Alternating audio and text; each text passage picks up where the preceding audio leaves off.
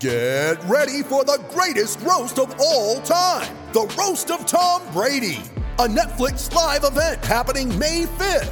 Hosted by Kevin Hart, the seven time world champion gets his cleats held to the fire by famous friends and frenemies on an unforgettable night where everything is fair game. Tune in on May 5th at 5 p.m. Pacific time for the Roast of Tom Brady, live only on Netflix. The longest field goal ever attempted is 76 yards. The longest field goal ever missed? Also 76 yards. Why bring this up? Because knowing your limits matters, both when you're kicking a field goal and when you gamble. Betting more than you're comfortable with is like trying a 70 yard field goal, it probably won't go well.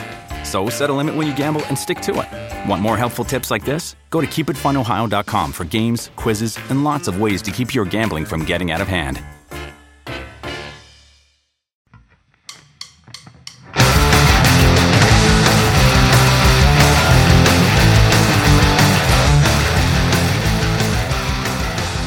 Welcome to Cast and Crank Podcast. Today we have Evan Salve. Uh, we did this one a couple weeks ago. This was part of the G Fly deal where he uh, does the breakdown on G Fly for us. So it was a fun one. We talk a lot about yellowtail, a fish that I've never caught, but he has a, a pretty cool perspective and outlook. You might hear a lot of pop pop popping because I have no pop screen on my mic right now because it's late at night, and I wanted to get this out tomorrow morning so you guys can hear it. Uh, again, this episode is sponsored by Save on Tackle. They're located in Santa Fe Springs. Uh, you could check them out at Save on Tackle on Instagram go to the website. They carry everything we talked about in this episode, so you could go there and get rigged for flyers, uh, get some G Fly uh, baits. So yeah, you go check them out. They're a big help to this podcast, and, and uh, this is another sponsored episode by them. And if you guys want to get in the giveaway for the iRod, Demiki, and Cast and Crank shirt for this weekend, it's going to be the Spotted Bay Bass Roundtable episode two.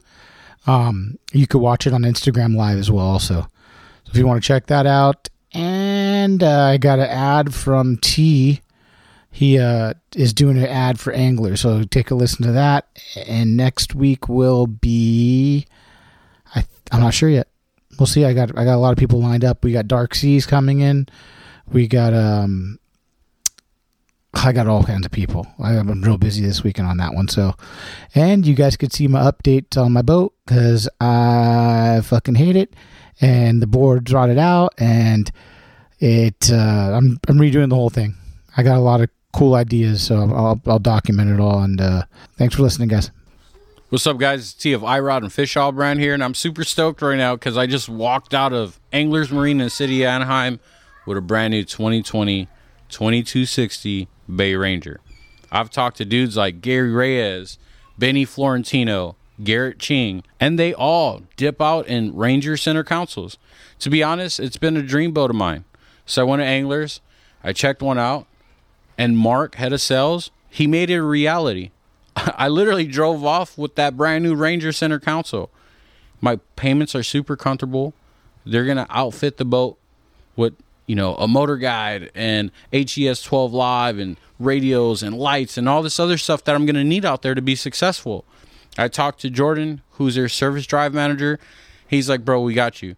Come back in a couple weeks to their super swamp and I'm gonna be rigged and ready to go. Tomorrow's my maiden voyage. I'm super stoked, and I just have to say thank you to Anglers Marine. Mark, thank you, Jordan and Rick, the owner of Anglers Marine.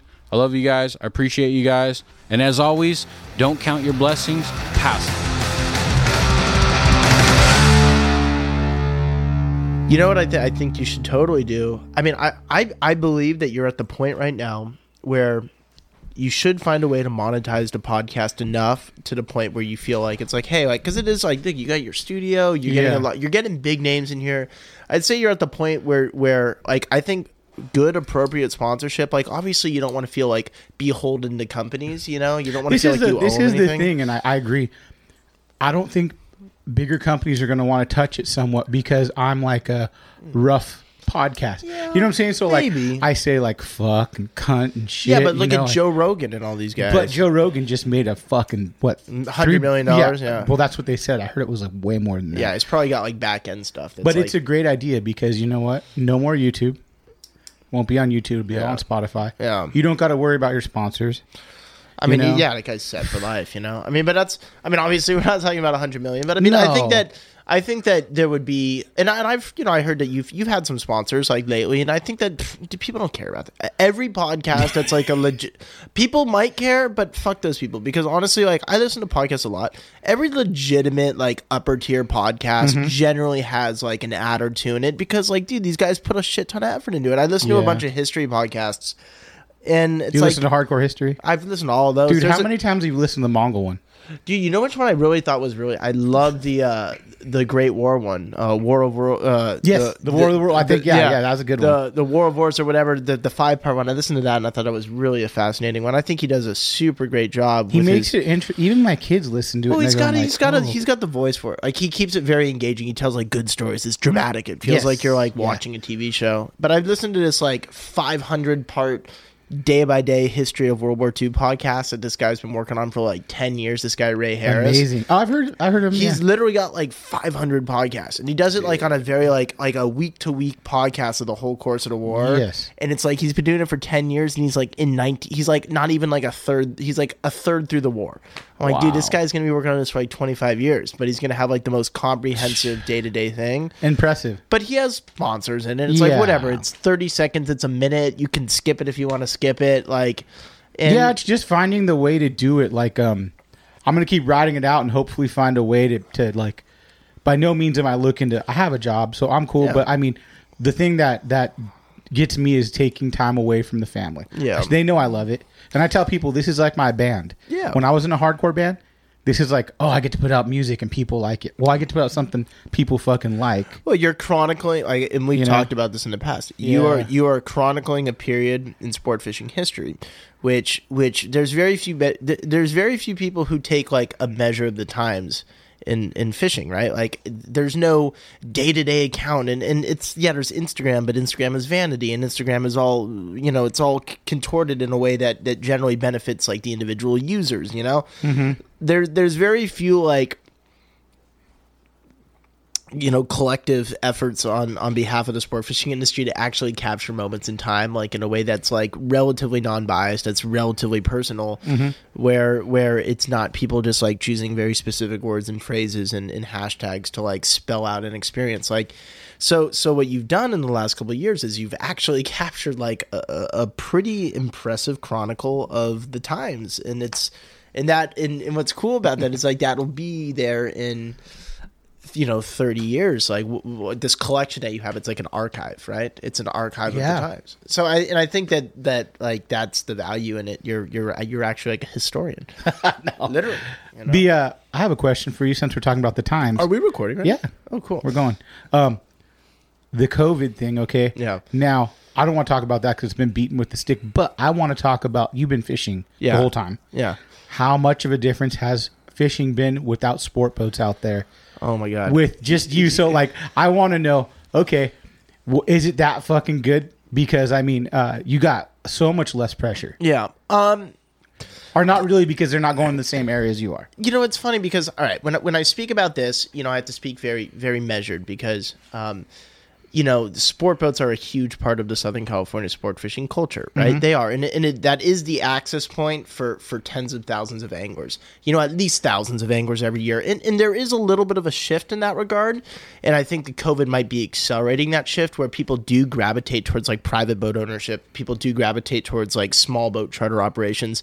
And I think that that's going to be a trend that's going to be continuing probably in, in, in accelerated because of the COVID crisis, because obviously smaller group sizes you can manage who you're with. Yes. I mean, the idea of sleeping like foot to head or head to head with with 30 people in a bunk room is like it feels like such an antiquated notion at this Yeah, point you know that's like distant history at this point um I think that of all the species that, that get affected, I'll tell you the ones that I think you look at like a super profound impact. Uh, the California yellowtail, right? Like every year, the California yellowtail population more or less has to has to run the iron curtain of the Coronado Islands because that's like pretty much smack dab in the middle of their migratory path. So when you have a, a, a band of water, you know that that that holds the biomass of this fish, as that band of water snakes its way up the coast seasonally uh, pretty much everything filters through that San Diego block, like the Nados, you know, and then and then you know directly offshore the Coronado Islands. Yeah. Uh, and the Nados see an, an absolutely incredible amount of concentrated fishing pressure, and it's highly effective fishing pressure. So uh, I think right now, you know, you're seeing a, a hopefully and and you know i mean obviously when i say hopefully it's yeah it's it's it's really sad that obviously a lot of family businesses aren't running but from an ecological perspective you know a lot of fish are getting through So you feel like it's almost like a blessing for the fish. I mean- fishing a little bit because it gives it gives it a mandatory break without saying you know stop doing this and everyone has to because Yeah. you can't run the fucking boats. Well, I, think it's gonna. I think. I think potentially, for example, last year, and, and I'll and I'll look at last year. Last year we had like a, a really fantastic biomass of like eight to ten pound yellowtail Yeah. that slid into the Coronados. And and when you talk about biomass, we're talking about like hundreds of thousands of fish, like thousands of individual schools. You know, you're looking at a lot of fish, a biomass. And and that fish came in there, and, and a lot of that fish got harvested in at that eight to ten pound, you know, size. You know, and you're looking at tens of thousands, probably hundreds of thousands of fish that were removed from from the ecosystem. You know, at a very specific point in the year in a very concentrated area. And, and that fish, in my opinion, uh, and and I'm not a marine biologist, but but I think that that fish, if it wasn't checked so hard there, probably would have dissipated more into the into the overall bite, into the into the larger bite. You know, Are you seeing bigger fish now because of that? I, it's Or not, a size really? thing necessarily, but, Quantity? but what I would hope is that yeah, you know, maybe it'll be like a really good year spawning wise. Maybe this fish will have like a really successful spawning year, and and and and with limited pressure, uh, high reproductive rates, you're going to see the trickle down effect actually benefit sport boats and benefit the sport fishing industry in the next few years, right?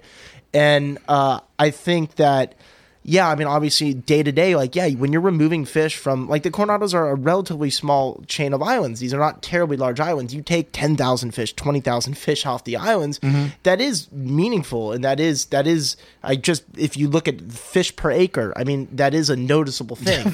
and, and, and I think that, you know, like the sport boats, kill fish. I mean, at, at a rate that that certainly would equal any gill netter. That would certainly like equal. I, I mean, I would almost say like if, if you're taking 200, 250 fish a day, you might as well just be a, a purse seiner. You might as well just be wrapping schools with a net because functionally it's the same thing. You're But still, how do you keep how do you keep your business afloat? well, that's the thing, and and and this is what I would propose. This is what I would pros- propose for the future of sport fishing in Southern California. This is what I think everybody could get behind and advocate for. Right?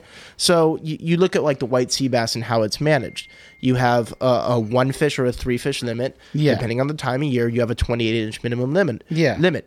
I don't think there's any reason why a, a game fish, a sport fish like a yellowtail, couldn't have like a three fish 28 inch minimum. Why the heck not? You know, like three 28 inch fish. What's at- the minimum right now? they're what minimum? You know, it's like it's On five. It's five fish and five. Yeah, I, what I think there's some fork length stuff, but I mean it doesn't really come into effect. Like I think you're allowed to kill like five over or five under. I, I'm not sure the specifics, but put it this: way. I mean, if you get a good kelp stop on a bunch of four pound yellowtail and you want to kill them, like people kill them and they kill them in, in big numbers when they need to kill them in big numbers. I think that you could align yellowtail with white sea bass from a management perspective pretty easily. I think it would be a, a, a pill that might be fu- it would, might be a bitter pill to swallow economically because a lot of the ins- uh, the money is wrapped up in like cutting fish for a set fee. A lot of that money is fish counts, but I think that it, people would adapt to the same degree that they adapted to the reduced uh, and increased size limits on uh, on uh, on the bass, Yeah, calico. bass and sand bass. I mean, it was When like did this, that kick in? What it was five years ago or something. Were Ten years. people it was, flipping out then? Oh my god, yes. It was like it was like a doom and gloom scenario for the hot day boats. Oh my god, this is terrible, you know. But everybody's fine Nothing now. changed. Nothing really Yeah, changed. yeah, Every, yeah. everything kind of like and, and now fish just die at 14 inches instead of 12 inches. And the only effect is that maybe they got like a couple years to spawn before they got there, right? Like it just it just moved it just moved the scale a little bit, you know. It just it just moved the measure up like a couple of years. And you feel like you see that effect with the yellowtail. I That's kind of why think you're the talking yellowtail about is it. like the fishery that we could improve the most. Okay. I think that okay, it's fine right now. Obviously, it's it's survived as is for hundreds of years, and and we're getting by, and you can generally catch yellowtail. But I think that's a fishery that if California wanted to be super progressive from a conservation standpoint, you could say, hey, look at the yellowtail. This is a fish that eats like a surface lure. Very well across pretty much the extent of its range. It's a really like it's a fun fish. It's an interactive mm-hmm. fish. It eats like all kinds of different presentations. It fights good. You know, this is like a nice size inshore game fish that's very reliable for its sporting qualities. So if there's a fish that we could all coalesce around and say, hey, like let's create like a world class yellowtail fishery, or, or let's improve what's already a pretty good yellowtail fishery, but maybe we can make it better, and in and the trickle down benefits of that would actually year over year uh, be better for the sport boat fleet and better for the private boat fleet. You know, Have you seen someone that has a fishery for yellowtail like us that has a, improved? I mean, if you go to New Zealand, and, and th- that's a southern yellowtail, it's a different species genetically, but it's more of like a jigging and a popping and a sporting environment. Do they have a it's New Zealand, the different uh, limit too on that? I'm not as familiar Okay. with it, but but they view the fish differently. You have like a different uh, a, a different value applied to the fish. It's worth more potentially in the water than it is dead in the gunny sack. Mm-hmm. And and I think that for California sport fishing to survive, like if you look at it like as a decade over decade perspective, I think there is going to have to be at least a little evolution in in how we view and treat and respect our game fish, right? Yeah. This is coming from me, and I've killed plenty and, you know hundreds of eight to ten pound yellowtail. I'm I am guilty as sin Yeah. of of harvesting huge quantities of these fish. But if we all came together as a community and said, "Hey, 28 inch minimum, you know, a three fish limit," uh, I'd be like, "Yeah, 100. percent I I 100 percent support that. That sounds like a really good plan. Let's do it." And here's the thing. Here's the thing. There's no reason why like you can't just like net a yellowtail and like take a hook out of its mouth and like let it go. Like releasing big bluefin tuna is pretty hard. You know, like uh, you get like yeah, a Yummee flyer stuck in its throat. Good luck removing that thing on a hot tuna. Like that's hard. You'd have to really change how we fish for the fish, like hook wise and rig wise, to, Yeah. to successfully release these fish, which is not as compatible as you may think with our fishery. You know, like good luck convincing people to do that. You know. Um, but like with the yellowtail, a lot of these fish are really releasable. You know, you're catching it on like a jig. You just, you know, you pull a jig out of its face the same way you would pull it out of a calico's Yeah, face. yeah. You know, a little a little hook. You know, these are a releasable fish that release well. You know, they're manageable. You can net them and pull them in the boat and take a but if they do a yellowfin a yellowtail uh, tournament, they keep they keep them. They yeah, kill but, but we're not mean- asking. We're not saying. No, no, like, I'm just asking. That's like one step. I don't think that you're ever going to see it become like a calico bass thing where it's like Yeah. highly frowned upon to kill a big calico bass because, like, admittedly, like they're very good eating. You want a beer? Or you I'm okay. Water? I'll finish this one. Okay. Th- They're they're they're really Looks good like you're done with that one. I'm, it's it's I'm I'm, just I'm, messing you. halfway through I'm one just Coors Light. I, I'm just playing around. I'm, you, you you're giving me Coors Light today. Like you usually ply me with like Yeah. IPAs, and then Yeah. I'm like three hours in, and you know how and that I know goes. I need I needed you to have Yeah. a good conversation. Yeah, today, no. so I don't want you to get too drunk. No, exactly. no, but see, it, the yellowtail. i I'm not saying don't eat them; they're delicious, and there's a commercial fishery for them too. You know, people commercial fish them. There's all kinds of factors at play. Um, I think that from a sporting perspective, if if you're somebody who considers yourself like a sport fisherman, right, predominantly, maybe you're you're not really like operating on like the commercial side of it, then I think you could definitely look at it and say like, hey, maybe like a self enforced three fish 28 inch minimum would be like super progressive and smart and super forward thinking and if like a, a meaningful amount of people adopted that you know maybe we would see like an improvement in in the year round stock up here you And know? you, but you probably see a lot of guys that can only fish maybe four times a year. Exactly. And that's what's going to get it. Is that you go, hey man, I just want to bring some home for my kids or my family, and it might be just a special thing. Yeah. That's going to be the hard exactly part. And, yeah. and, and, that's why and that's why i can't i'm not going to sit here and judge everybody's Yeah, individual yeah. experiences like i'm fortunate because i can fish a lot it's built into my life so i fish a lot and yeah like releasing a few fish doesn't impact me as much because like you know i get to do it a lot as opposed to somebody who might only get out once a month or once every other month Mm-hmm. or only a couple times a year i think that individual anglers you have to look at the economic factor. Do you do this commercially? Do you do this for a living? Are you involved with the industry side of it? Okay, yes or no. Uh, do I, at the end of the year, have a tremendous amount of freezer burned fish that I throw away? Am I being wantonly w- wasteful in what I'm doing? And and I think that that can be an individual angler conversation. Um, and and if and perhaps you know in the state of California where we've dealt with like the MPAs and we've dealt with a lot of like rel- regulatory things that have been divisive and, and made us very angry at times, you know perhaps we we are entering an era where the individual angler should become the arbiter of their own truth Yeah. and begin to actually like set the stage for an angler driven angler led conservation effort that'll carry us into the next few decades and and, and portray us better on, on a statewide scale on a political scale you know like hey like you guys want to come in here and regulate our fisheries but why are you doing that look at how good of a job we've done regulating ourselves i don't think that we had that moral argument uh, the first time the MLPAs came around, both important, Here's, but they're here's another things. a question for you. You might, I might, I think you'd have a good answer for. So since you have a pretty uh, steady job, Yes. okay, do you think your outlook would be the same if you ran your boat with customers? How about that? and and I think that's that's a super valid question, and that's like when we talk about the sport boat thing is I know that when I sit here and say like oh a three fish twenty eight inch minimum, you have to have like a really honest look at how that would impact the rest of the industry or your business. or my Yeah, business, right? So is that gonna is that gonna hurt the ridership on on sport boats? And and and I think I think in my opinion, I think that it really wouldn't as much as people think. You know, I, I think that it would revolve involve maybe a little shuffling of, of of some of the economic benchmarks. Like for example, maybe you know instead of uh, putting X amount of a price on on cutting like a yellowtail on the board at the end of the day, you just shift those that price around a little bit. It's not going to hurt people a couple more dollars out of their pocket, or you really like play on people like, hey guys, like instead of uh, our, our primary like side money coming from the fillet table like how about you guys like really try to like take care of us gratuity wise because we did a great job releasing your fish look at the extra effort we're putting into preserving the fishery Yeah. and you make that cultural Yeah. you know you ingrain that culturally into the conversation sorry my phone's ringing problem. You ingrain You that, that? You can no grab no no no no it's Yeah. totally fine uh, i think that that's just a conversation where you just have to change the benchmarks a little bit you just have to literally change sport fishing culture a little bit like hey and and, and part of that would actually probably benefit uh, uh, some of these crew guys. It, it would elevate their jobs from being more than just fish cutters and fish gaffers into people who are like more fosters of the fishery itself. Like, hey, look at the extra care we're putting into this fishery. And maybe people don't give a, a, a crap at all. Maybe people don't care. And, and it really is just an economic thing where you cut the fish and here's your fillets and, and that is the experience for today and you take it or you Yeah. leave it. But but I'm talking about a dramatic cultural shift in the outlook of Southern California sport fishermen that would bring them in line with other parts of the country, places that put a greater emphasis on conservation. You know, where where a fish's value is truly worth more in the water than it is in a gunny sack. Yeah. and the economics follow that up, and people are uh, they the incentive is is for the crew to take care of the fishery, and then you have more eco conscious and sporting conscious anglers who recognize that because culturally we've been really grinding this into them. Yeah. you know, we've put a concerted effort into into actually changing the mindset a little, and and now and now the angler's like, wow, this guy like got me a sick photo with this beautiful fish and we got a clean release so i'm going to reward you monetarily to the same degree that i would have rewarded you otherwise for cutting the fish Yeah, maybe it's maybe it'd be a change would be like if you wanted to do something like that, bring some professional photography.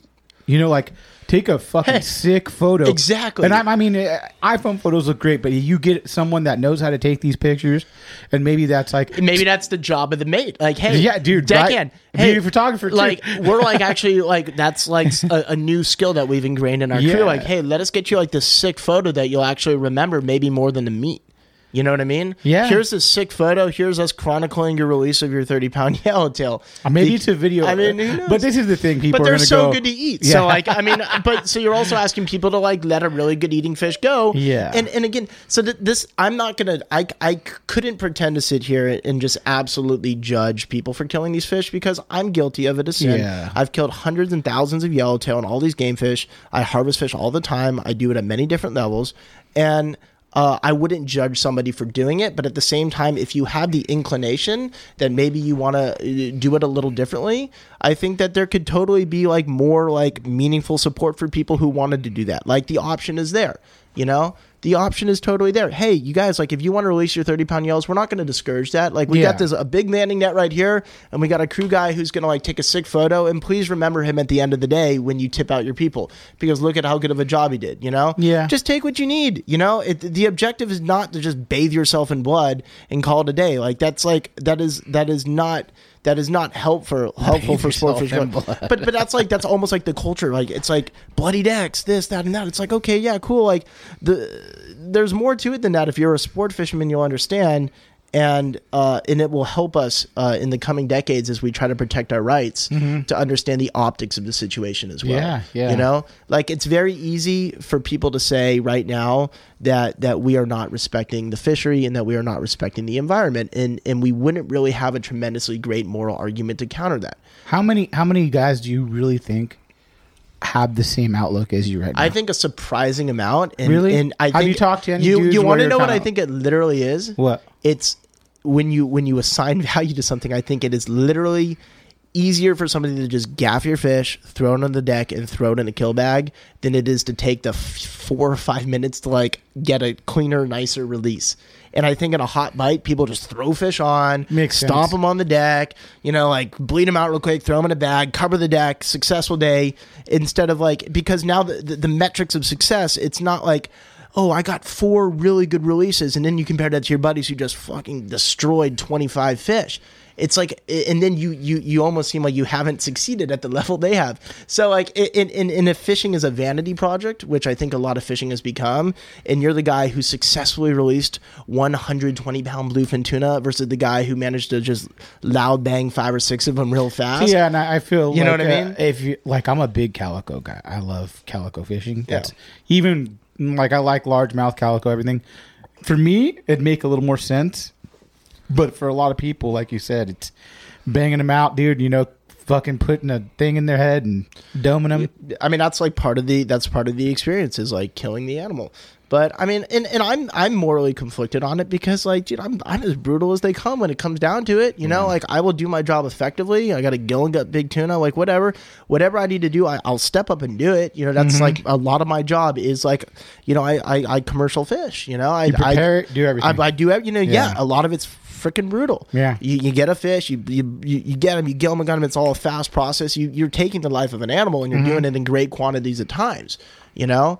Um, but I think that there is there there there is an ability to separate that on a day to day basis. Mm-hmm. I think on a boat to boat basis, on an angler to angler basis, and I think that you can exist in both realms simultaneously and you can say like hey today i'm gonna like you know maybe i've had a good week and i don't need to fish this way today maybe i can actually like you know because because my freezer is full because i actually But you're gonna you're reasonably gonna put that. don't need more fish You're gonna put that on on some uh, on people. i'm asking people to put Yeah, more, yeah. more and, and, you're and asking it's, people it's not, to do something that they pay two thousand, whatever it might be, for a charter to go. Okay, I caught three fish and I'm letting. i'm letting some go And you know what I'm saying? So, to, so to the to the average Joe, they're gonna go. But I just paid this much money for this charter. I, Absolutely. I can't let that go, man. Yeah, you know? but but look at Nova Scotia, like a bluefin fishery up there. Like th- most people release their big their big fish up there, and that's like you get your photo with Is a it- circle look at the corner of the mouth, and then you like just cut them off, and and it's still considered a catch, and it's still a great accomplishment.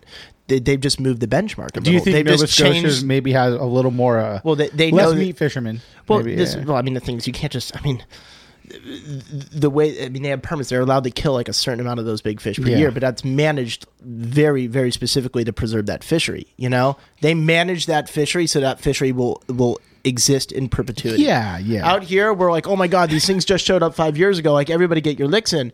You know, like I and I.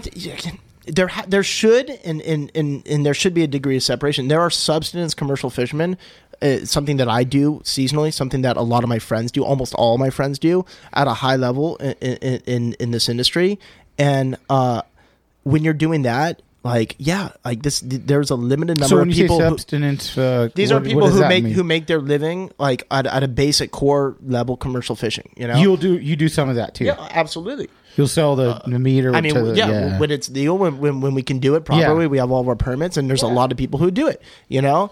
And um, for those people, uh, this is a, a living, you know. And those people make a choice. They buy outfit rig boats. They go through the full process to become commercial fishermen. Yes. and and and I think we're you know that rod and reel commercial fishing is one of the only sustainable forms of commercial fishing. For these people i think that that they should have a little bit more leeway to do things in a way that that will support them economically. Uh, but i think that that should be a managed thing maybe a limited entry program. People who are established who actually believe in the core tenets of it can do it because they're providing the public with like a really sustainable high quality seafood product. I think that people who are simply doing it for themselves uh, should should draw the line at some point and say like I don't need 500 pounds of tuna for me myself and my immediate family. This is completely excessive, and you should draw a line.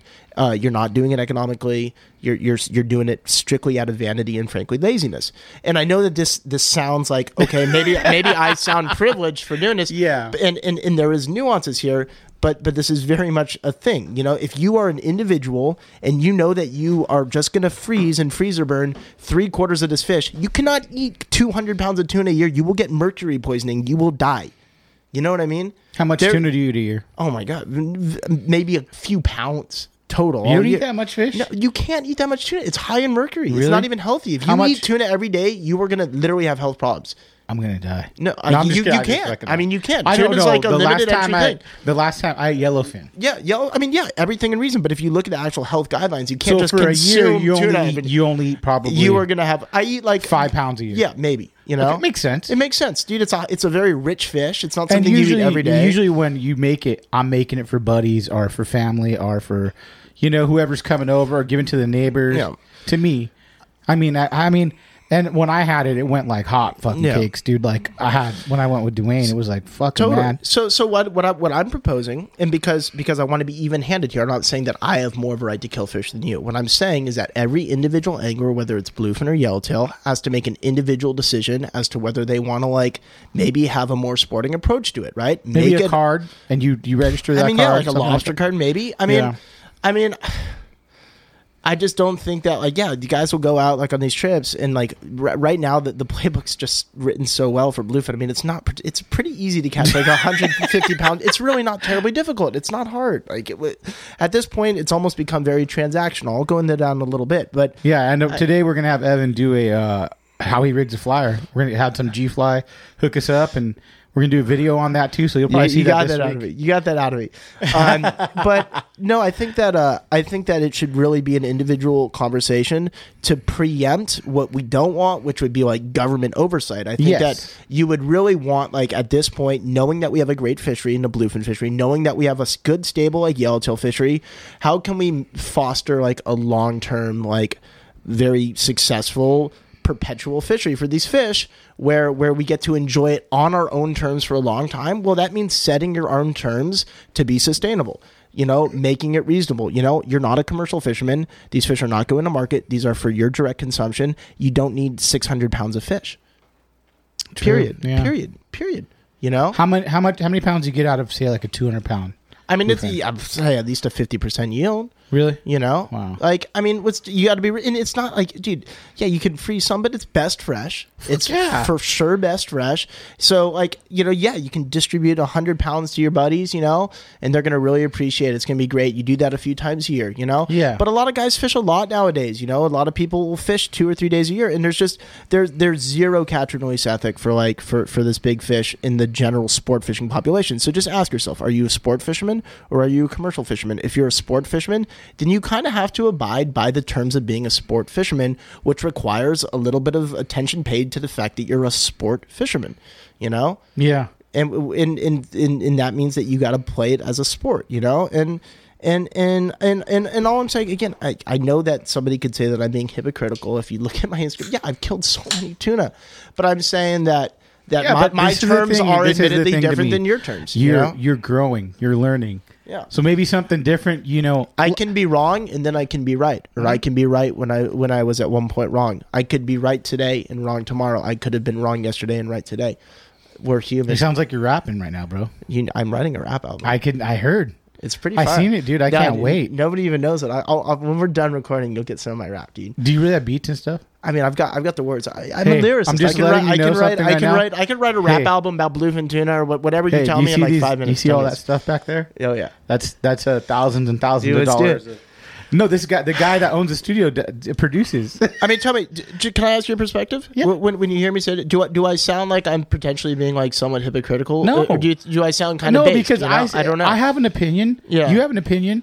I don't give a fuck. What, you know, like you, I can say whatever I want. I and think so that could we, you. we can always do a little better with it, you know? Yeah. And and I think that perhaps like like I said, this is the time you come from a position of strength in the sport fishing industry, right? Where the fishing is good, times are good. COVID's been a bummer, but there's going to be a swift recovery. We're going to come back to normal, you know. July 4th, I'm hoping, yeah. like everybody's going to be running This by is the end this of the year. This is year. the thing that I'm gonna say from the podcast. Yeah.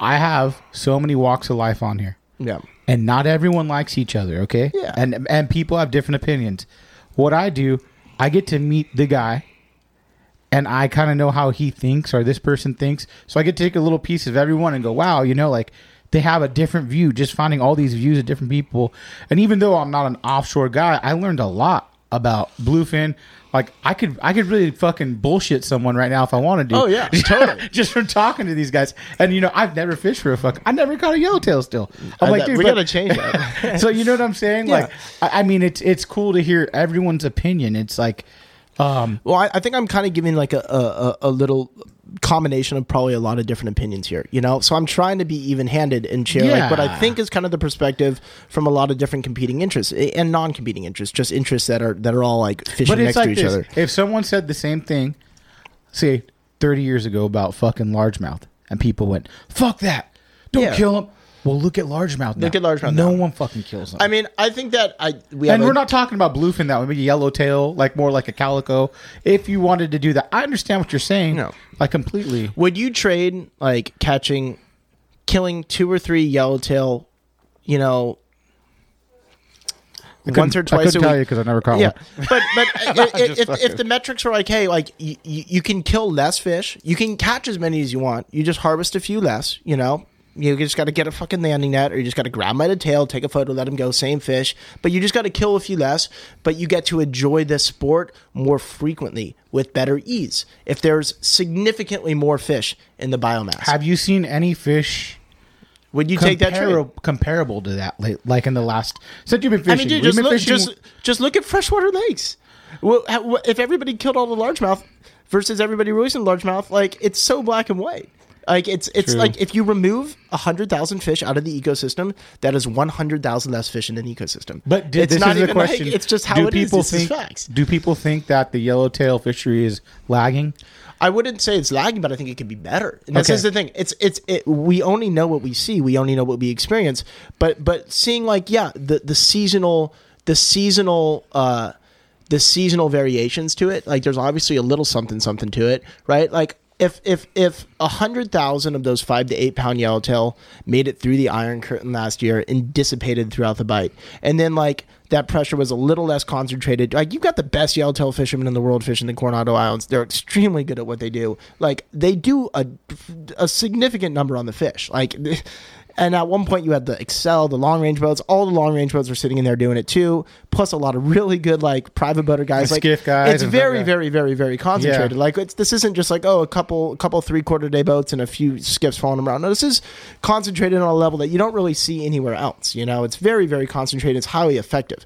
Uh, if that fish like dissipated into the bite and was a little more spread out and and, and less you know concentrated and, and, and more difficult to, to, to target simply because of the range that would have spread out into Yes. i think year over year that fish would have done a lot had a lot more extended value to sport fishermen Wow. over the course of the next like two or three or four years Yeah. as they turned into more of those like home guards as, as they grew into bigger fish they probably would have provided more enjoyment than they did in that like one month period at the coronado islands collectively you know Mm-hmm. but we'll never get a chance to see that so that's what i'm, I'm interested this year to see you know if So do you if- think the impact from the COVID will be next year, not this year? I, I think it could be like for for several years to come you know So you might see, I might see like a jump in size next year, maybe. But it there's there hasn't been a year when there wasn't like and again we're it's it's we're coming into june like and it's probably going to open up in the next couple weeks so they're going to get a good whack at it like june's usually a good month you know it?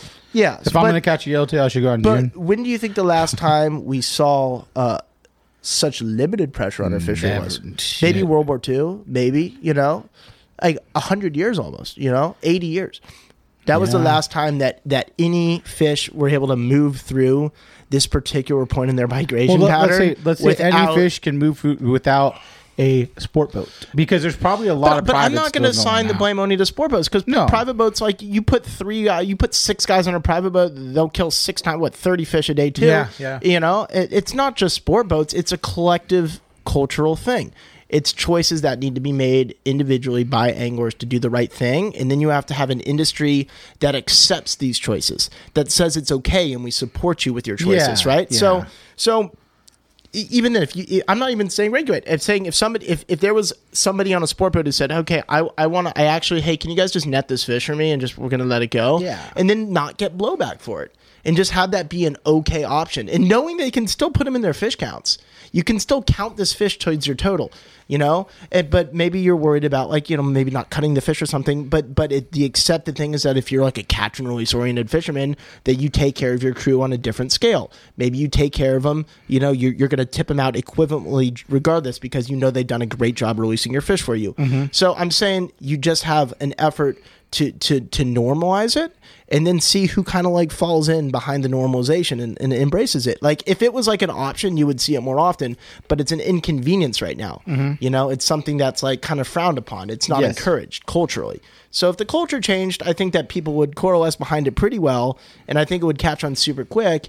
And i don't think there's any reason why like a yellowtail couldn't be shown the same level of respect as like you know a calico bass Yeah. you know and, and knowing that you're still going to harvest some because it is a pretty you know it's a nice there's a good population you can totally take some Is that for your food. favorite fish? Because I feel like. I think so, yeah. Yeah, yellowtail. well i think it's the best game fish we have Really? like, all right, like catching bluefin is very clinical in my opinion like it's it's it's very like it, it, it's it's you go out, you do your thing, you catch your bluefin, you go home. Like you know, we, we know how to catch a bluefin. Bluefin's very clinical. You It's mean like a big bluefin? yeah, like a big the bluefin. big- like you know, it.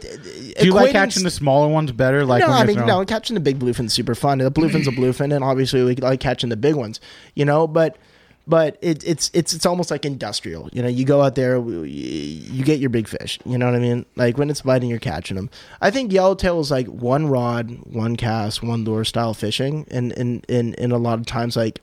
I think that it's probably one of the more difficult rod and hand fisheries. Really? Catching like, especially catching big coastal yellowtail. I'm not talking about like island fish. I'm not talking about like chum enabled fish. I'm talking about kind of that one rod skiff fishing, one rod, one lure skiff fishing for yellowtail for bigger yellowtail. Just It- irons uh, yeah, I, I think that's probably like about as technical and about as challenging as Southern California sport See fishing. that if I catch one, opinion. that's what I want. I'm used to, you know, Well, we've done that a lot. Calico-. Yeah, we're just catching so big just coastal wanna- yellowtail. yeah. That's all I've been doing, like on my skiff. how big have you been catching them? Up to like thirty-five pounds. Wow. You know, and Yeah. that's been fun. Like, and, and that's how I spend a lot of my days now. You know, is is because it's what something boat are you fishing out of? on my on my skiff. What's you know? what skiff do you have? a little maritime skiff. Oh, really? Yeah. Oh, cool. So so that's what I do a lot. You know, I do that. Uh, I do that frequently, and I really enjoy it because it's like an individual sport fishing pursuit. That that's that's very much you get rewarded for a good cast. You've been you know? calico fishing at all?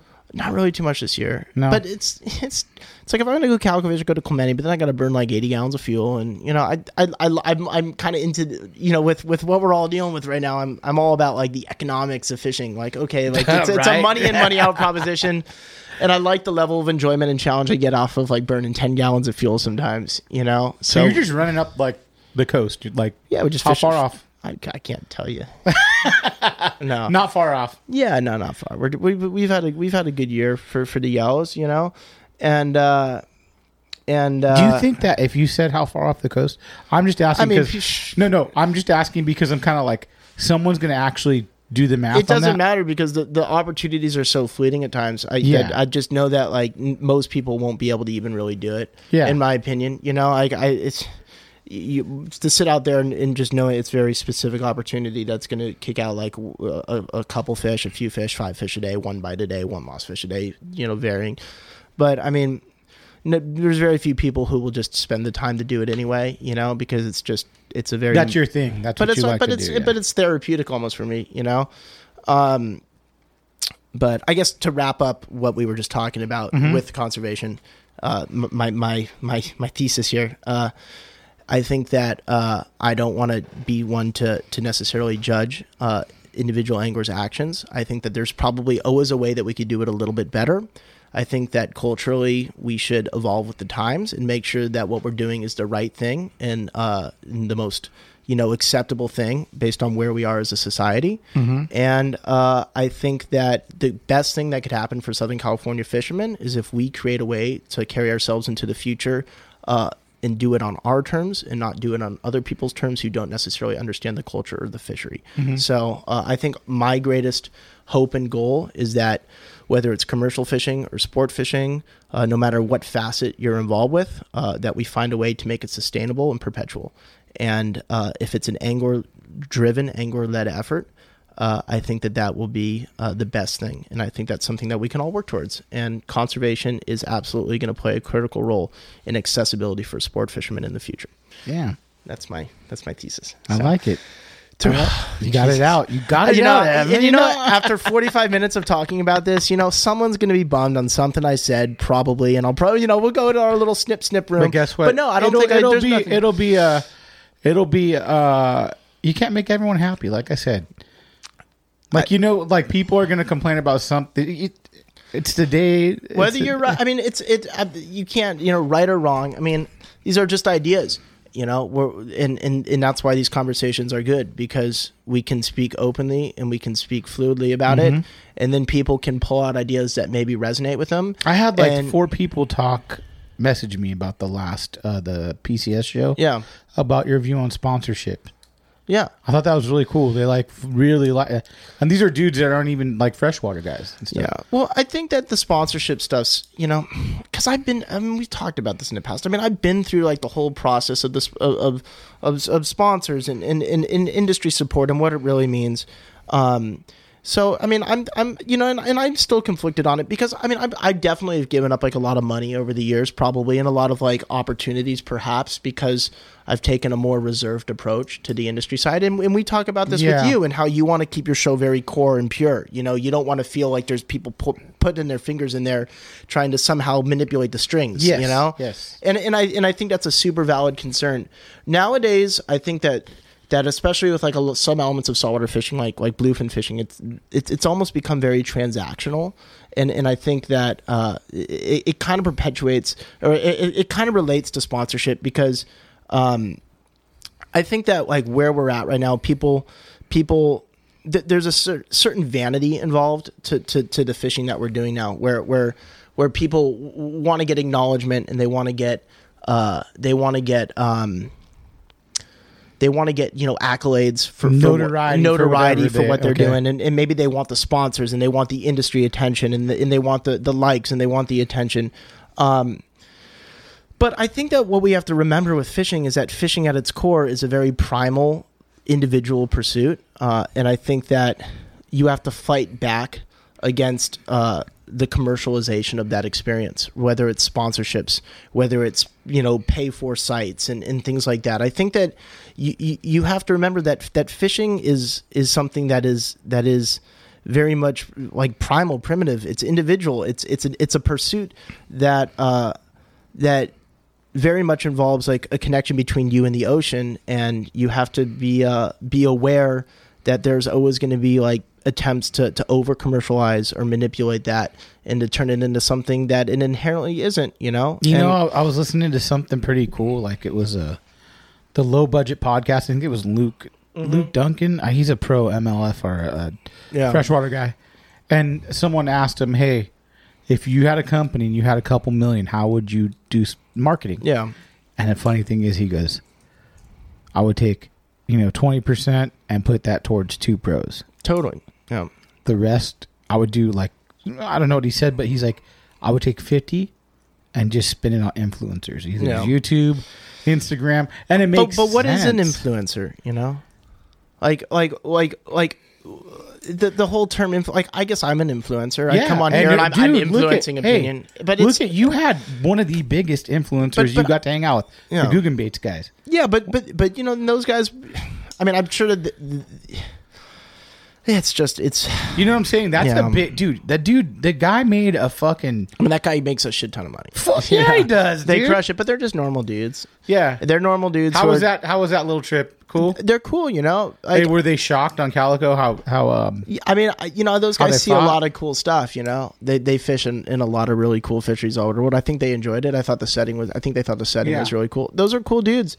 You know, and, and they've done a really good job of of embracing the sponsorship element and the commercialization of what they do. But I think they did their own thing, and that's and they smart. did no, they did it well. That's- they did. That's very the, what, smart. What what the smart people do now is yeah, you have a following, you turn it into like a little a little business. You put your brand on things and you sell your brand. Mm-hmm. You know, and that's like marketing 101. That's like business 101. So you have your name, you put your name on products, you sell products because it has your name on the product. You know, I could do that if I wanted to, and I probably should. You know, but but I gotta find. I love but, it. You're but like, I don't really. That's not what you but the thing do. is, though. it's like I, I just I don't feel entirely comfortable with it. It's really Yeah. hard for me to find something that I believe with absolute conviction. You know, like like I guess my integrity and in in in in in my my mindset and in my my my belief system is is almost like religious in nature at this point because like at the end of the day I'm on the water with me and a very core group of guys. These are the people who who I fish around every day. Like my and it's very different small, because you fish. my belief system is my religion is the crucifix that I wear around my neck, which I don't wear. And this But, is crazy because you know, you, fish I- with your, your own. Yeah. Like those core guys are the same guys over and over and over. So protecting not- those people is the only thing I care about. Protecting the integrity of my very small group of people that I fish around. So I would ne- like. And, and, and you have to understand, even me rigging up a dead flyer for you today Mm-hmm. is a com- I have to have a conversation in my head as to whether that's like ethically okay.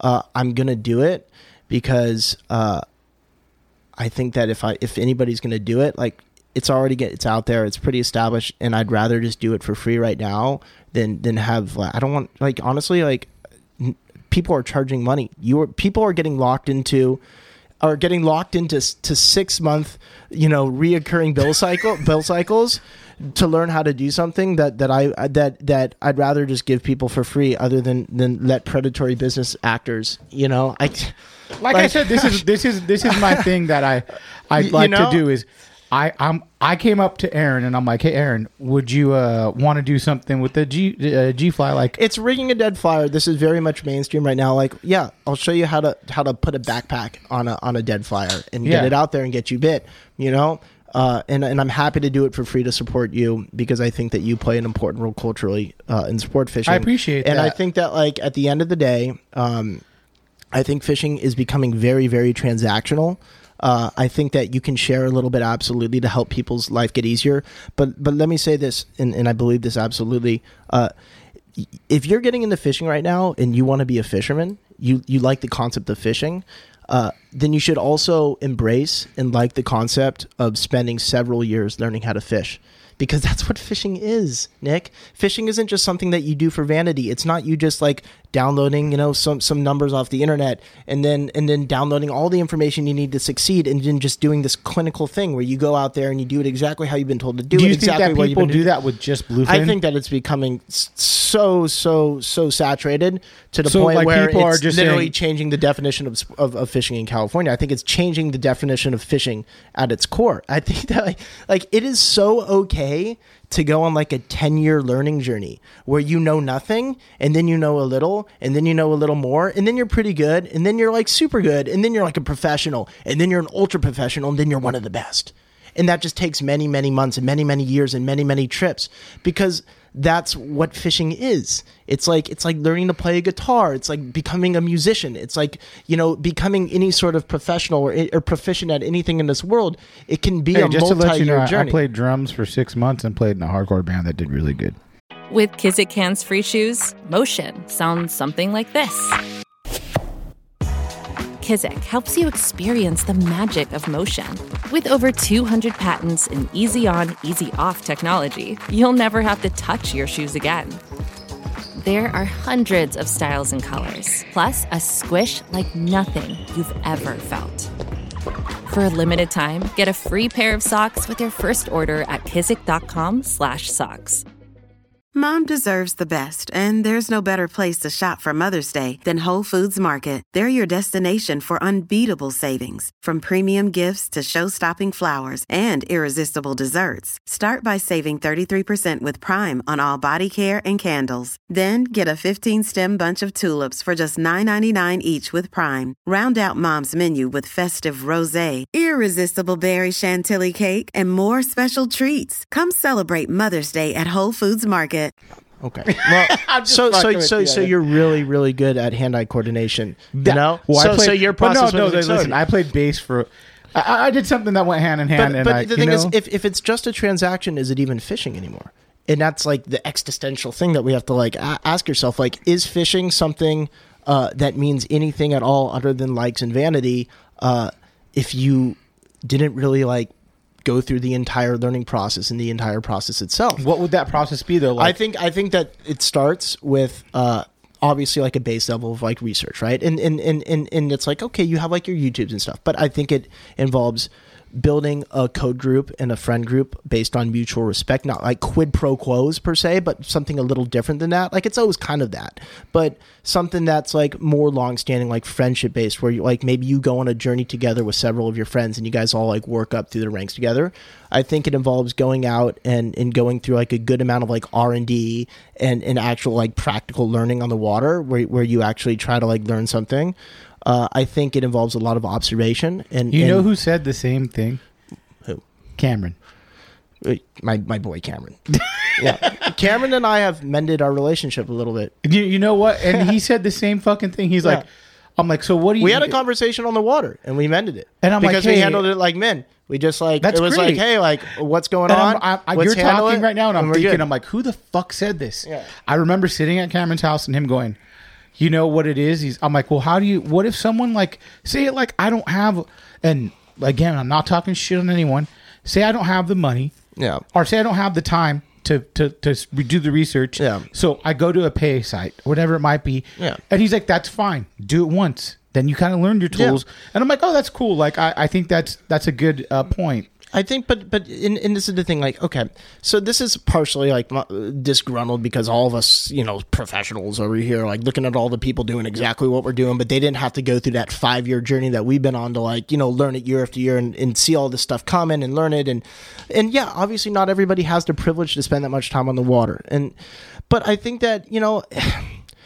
Like I said, fishing has become very vain. You know, like you're taking a fish like a bluefin tuna that's like this amazing, amazing, awesome game fish, this beautiful creature, and it's just being kind of like devolved into just something that's dead on a deck. And you get your photos, and you get your likes, and you get your accolades. who who would you like? You know? your age. And I- who I did you look up to that was like, oh man, that's how you got to be. Fuck, you know, you want. I knew nobody when I started. I had people. no, no, not saying when you started. Yeah. Now that you're like, I'll tell you. You know who I respect on the water? ooh, I respect Dwayne Diego. Mm-hmm. I work with him almost every day. Greg Trompus. He's crazy, Greg. Like he's like a gnarly fisherman who's been Yeah. doing this for a long time. Like he's like a very eccentric So guy. you- you- but I respect his fishing ability immensely. you respect right? dudes that kind of carve their own. I, I deal. respect guys who who who have retained throughout their entire careers, uh, who have stuck to the code. It's a code. It's a brotherhood. There's things that you do But and do you think that you have a different outlook on shit? Absolutely, W- there's absolutely a different outlook, but I know who's who who shares that outlook. Like I can see it just based on how you conduct yourself online. Mm-hmm. I can see it based on how you conduct yourself on the water. It's very obvious who abides by the code and who doesn't, and, and it is a code. Okay. So I think that there's guys like Dwayne who has who has stuck to his code throughout his entire career, and he has retained his integrity even as he has become successful. Yeah. There was points when I did not get along with Dwayne at all. When I first moved to San Diego, I didn't get along with Greg or Dwayne and any of those guys at all because I didn't know how to get along with them. But I I, I listened to what they were saying, and when I made mistakes. I actually tried to like amend my ways because Mm-hmm. I wanted to be a part of this community because I respected this community. Yeah. So when I got feedback, I listened to the feedback, and then a few years later, like we're on good terms because I understand where they're coming from. I'm empathetic. I, do I you share feel like their experience. a lot has changed in the last couple code. years for you? Absolutely, but I've worked really hard to make sure of that. you Even know? just being, I mean, we did your first podcast a year ago. From that year till now, I'm like, you're so much more like uh, a, level headed. I feel I, like I, feel can like you- I'm also a fishing psychopath. I'm, no, I'm no, like you know what I'm ends of the saying. No, like no. I- even when I saw you at the PCS show, I'm like, man, you look. So, you it's look very, happy, it's very bro, day you to know, day. Like, Sometimes I just get on, get on one of those little things, and I'm a, you know, a fishing psychopath, dude. But that's how we all are. That's that's how we all are out there, you know. But but the thing is, I even when I maybe didn't get along with Dwayne or get along with Greg or get along with those some of those guys, I did I didn't not respect them for their fishing abilities. So when you get feedback, okay, do I believe in what they're saying? Do I believe that what they're saying has value and merit? Okay, I think that maybe they're being irrational here, but maybe this is something that I actually believe in. So now I can maybe switch some of my program around to accommodate that or, t- or to be, you know, more more aware of that. And then okay, like as you get older, as you know a little bit more, like okay, like th- this is something that I believe in. I'm going to incorporate this into Respect my program. That goes so you far, though, man. Oh, I mean- but, th- but but but that's why like five six years removed from me first going down to San Diego and first starting to play at, at a high level in the fishing industry. Now I I have the respect and I share the respect with those guys because I, I I've given it like a meaningful effort to to to, to repair and, and make those relationships better to the point where now we can all work together as a, as a big extended code group. You know who else I respect? I respect my friend Weston. He's Weston Bryant. He's a younger he fri- fish out of San Diego? Yeah, he fishes out. He's into depth sport fishing. He's a younger guy. He's right he- about where I was You when know, I I first I started. was right supposed to get him on. He's fantastic. You should totally get him. Uh, he's an incredible. He fisherman. talks to Matt Newman. Yeah. So so Yeah, yeah, yeah. Weston's like, in my opinion, he's probably the best in his age bracket as a captain. How old is for he? Blue? He's like twenty one. dude, that's young, He's the man. he right he is right now. When when I first started fishing in San Diego, he was he didn't even have his captain's license yet. He was just working in his family's program, you know, as a, as into the depth sport fishing. Now he's like has captain's license for several Into years. depth sport I think he's the best in his age bracket with one hundred percent. Really? he's a great friend of mine. I trust him every day. Like we work together every day. He's a part of the code. He shares the code. He's a part of the brotherhood, Yeah, right? Yeah. he's young, so he's kind of going through his like growing stuff like I did when I was his age. But like everybody knows that he's a legit player and he he commands But respect. you know what you, can do? You What? can tell him, hey, listen to me. Um, yeah, I mean, I fucked up. This is some shit I've yeah, done. I tell everybody that, you know. You know? I mean, I tell my friends that. You know, like we have these conversations in private. All the all the conversations we have is just an extension of the conversations that happen at my house over beers, like several days a week. Maybe with a little bit more bravado and a little bit more, you know, unfiltered stuff or whatever. You know what I mean? Yeah. But like, this is the thing. I I believe that that that you have to fight. A, a, a tendency to, to lean into the transactional nature of fishing uh, and instead lean into the to the core element of fishing, the the the very ethically based element of fishing, the hunting and in in in in in the mutual respect, and the respect for your peers, and and and and just kind of that extended outlook on it. That that fishing is not going to be a one day process. You're not expected to be a pro your first year. It's okay to go through a longer learning cycle because if you go through that learning cycle, then you'll when you arrive, you'll at least fully understand because you can understand. Do you feel like the guys don't fully understand when they go I, out I don't. I think that they fishing? understand the clinical side of it. Where you do this, you get that result. I don't think they they they understand the full nature. I don't think they see the same way that people who do it, who have done it for a longer period, see. I think that they think they know, but they don't see. Okay. And and I think that it's it's a different thing. Like yeah, you put your dead flyer up this way, the fish look like this on the meter, you get your bites. But that's that's not all of it, dude. There's a lot of other stuff involved with fishing. There's just the, the, the subtlety. But don't you think you'll learn that after time? Absolutely. Like- and and you will learn it. But when you learn that and when you've arrived, don't you want to feel like you've done it right? So don't you, you- want to feel so- like you've so done it you're like, getting with, is- ethi- with a with a good ethical like basis? Don't you want to feel like you've arrived there having done it right and done the right thing and done it right by your peers, so that when you arrive, when you know in your head that you deserve the respect and the admiration, that all of your peers are ready to give it to you because they recognize that work too. So you're saying people um, maybe learning how to fly a flyer, uh, going out catching big fish and going, "Hey, I'm here.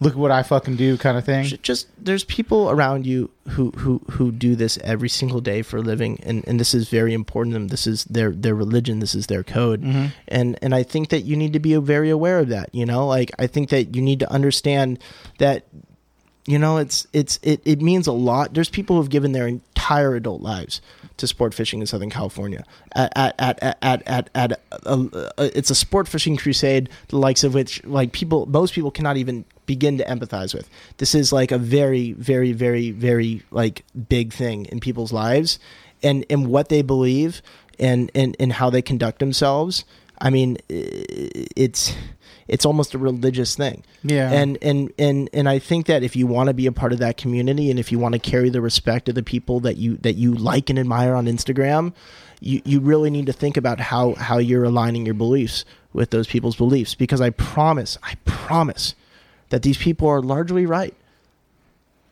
In in in the arena which we all mm-hmm. battle in that that I I truly and and you might think I'm a fucking kook.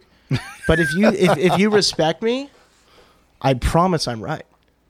I really believe I am, and but that's because I have been wrong, and and I've really like, dude, you know me, I'm a pretty like I I actually think about this stuff a lot, you know. And you're, I'm gonna say you're a pretty open book too. like I'm I I I've put like a lot of time into making sure that what I believe is is you know while it's flawed in a lot of ways, like I believe if somebody was to write the history of sport fishing in this era, mm-hmm. I want to make sure that like we're on the right side of that history. And I think it's a very black and white thing, you know? And I'm not going to go into depth about it and the people and all these things because there's a lot of competing interests. But I'll tell you, you know, guys like Dwayne do it really well. Weston does it really well. I think I do it really well. There's there's there's there's you know uh, there's people who do it really well, and there's th- there's people who I think do it well, meaning catching the tuna well, uh, but don't necessarily abide by the code. Okay. Uh, who should really maybe like take a step back and, and think about the bigger picture and, and, and think about, you know, like, you know, mutual respect goes a long way. And I think that they could do a better job uh, and command more respect uh, and, you know, be on the right side of history when this whole thing is over and, and when we're looking back on all this stuff, you know? Yeah. And it's just not, it's not about the transactions. It's not about the money, man. This is like, this is pseudo religious. It really Mm-hmm. is. You know, and I'm not a I'm not a religious person, but this is like the closest thing I had to this. Yeah, you know? yeah. Like my beliefs, th- this mindset, like this is this is all I have at the end of the day. yeah. You know, Yeah. and that's why like sponsorship can be complicated for me right now. Mm-hmm. That's why the very act of rigging a dead flyer can be complicated for me right now Yeah. because I need to decide if it's mine to give or not, you know? But I think like for example, the dead flyer like you know, there's it's pretty mainstream right now. If it was two years ago or like when it first No, started, there was yeah, I zero chance. you're But like it's very like if if you're a bluefin fisherman, like the the information's out there. So Yeah. we're just gonna do this to to just this is just a resource thing. But I would never charge for it because it's not my information they give. Never, never, never, never, never. Who showed you? I we kind of honestly I never fish with other people really. So like I, me and my boss we kind of like came up with our way of doing it, but that's like in line with like crew guys that I've had on my boat who've done it this way. Like mm-hmm. it's just like we all just kind of like figured it out, you know, like together. But but but it's not mine per se, so I would never sell it. Yeah. I can't sell something that's not mine. That's just so unethical, you know? Like it goes back to the code, man. It's intellectual property. And and, and I'm not going to be the one to put a price tag on intellectual property. yeah. You know, I, that just can't be me. There's people who will, but it just won't be me. You know, So the way you think of that is the way I think of Patreon. Patreon, I don't like it. yeah. Well, we've talked about it, and Yeah, I've kind of been like, you know, maybe that's a way like- that people can, you know, support you because that's a YouTube model, right? Yeah, and I can't fucking do it because I'm like, my main thing was is I, I just want to talk to dudes, put something free out, and I get what you're saying, 100. percent Like, you, it's not. It's like me rigging up a swim bait and going, here you go. Not me, but you. Yeah. And saying, oh, here you go. You got it. You could pay for this, and this is how I rig them. Now, if you're like, this is how I make them, all that's your shit you Yeah. made. Cool, you know, like.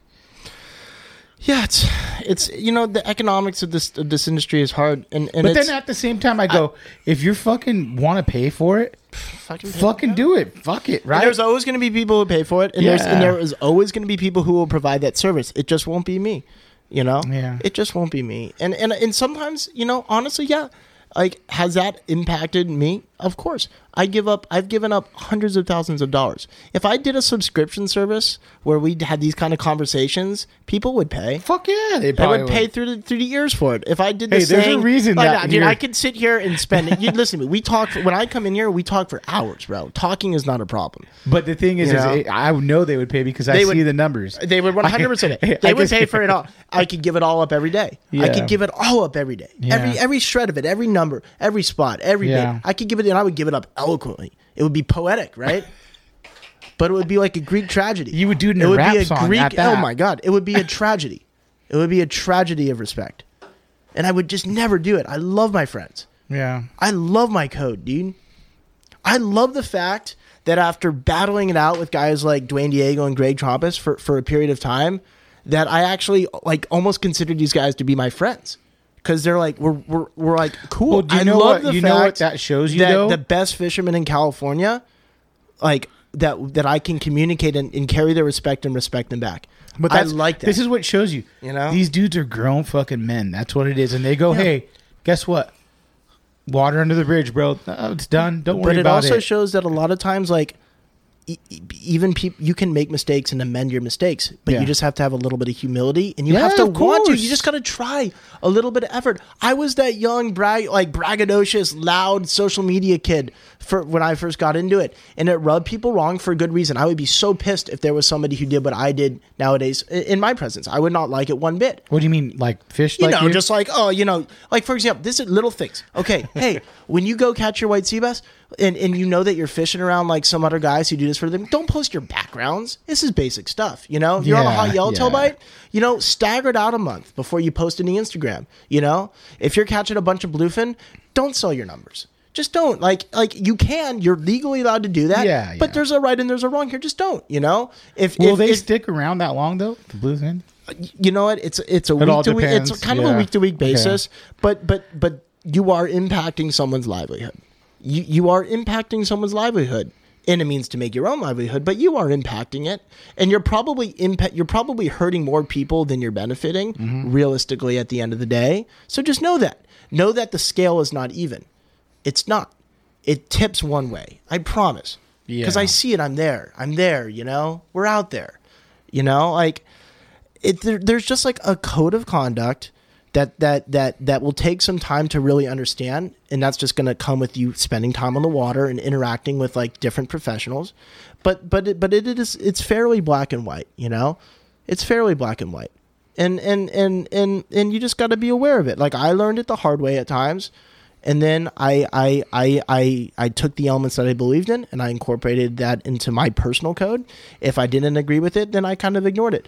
But I feel like I have a good balance. I feel like a lot I of people it's I cool fish with too. have a good You uh, carved your own path a little bit because I feel like even having on these podcasts, I feel like man, I feel, I kind of know Evan. Yeah. Uh, he's told me a lot of shit. You know, like, and I'm like you. uh I feel like just listening to your story from 16 year old calico guy. Yeah. 20 year old, uh, you know, what are you, 26 now, 27? Dude, that's just yeah. I mean, it's How old are you now? Twenty eight. Oh my God, you're getting old, bro. Getting old. But Fuck. you know, like in that in that in that ten year period or, or whatever that that you know ten plus year period, like I've I've seen so many sides of the industry. Like Yeah. like we've talked about this on my podcast. How many mistakes do you have to make until you realize you know till you learn, and that's just growing up, man. You're growing up. You know, everybody. It all comes full circle. You know, you're fledging out. You're a little bird learning how to fly. Like that's just how it is. Now It's you're just a fucking eagle, bro. Oh fuck, dude! I'm I'm I'm I'm, I'm one of many. You know, like I, I would not profess to be the best bluefin fisherman on the coast. I would never profess to be the best marlin fisherman on the coast, no matter how many Have millions of dollars deep drop I won. stuff too? Yeah, we've caught swordfish. Really? But hey, one of my really good friends is way better at deep drop sword fishing than I am. Who's that? I, I don't even know if he'd want me to say. But no, one of my, my friends, Sam Long. He he fished Okay. with me in the Bisbee's. He's like a really he's like a young guy. He's my age. Loves and he's, deep drop He's huh? carved his niche out. Oh, cool. As a deep drop Yeah, fisherman, yeah. and he's not somebody who's going to be on Instagram like you know bragging about it. But he's carved out a niche, and he carries the respect of his peers because of his ability to do something really really well. You know, and and and like at this point, like the playbook's written. People you know largely know how to do a lot of things. So like Just like Billy Big Dick. You know Billy Big Dick? Who's that? Bill DePriest. That's Oh. what I call Bill. He, I love Bill. He's fucking funny, Yeah, man. You know, he's, you know, he's kind of carved his niche out too. I call him guess, Billy right? Big Dick.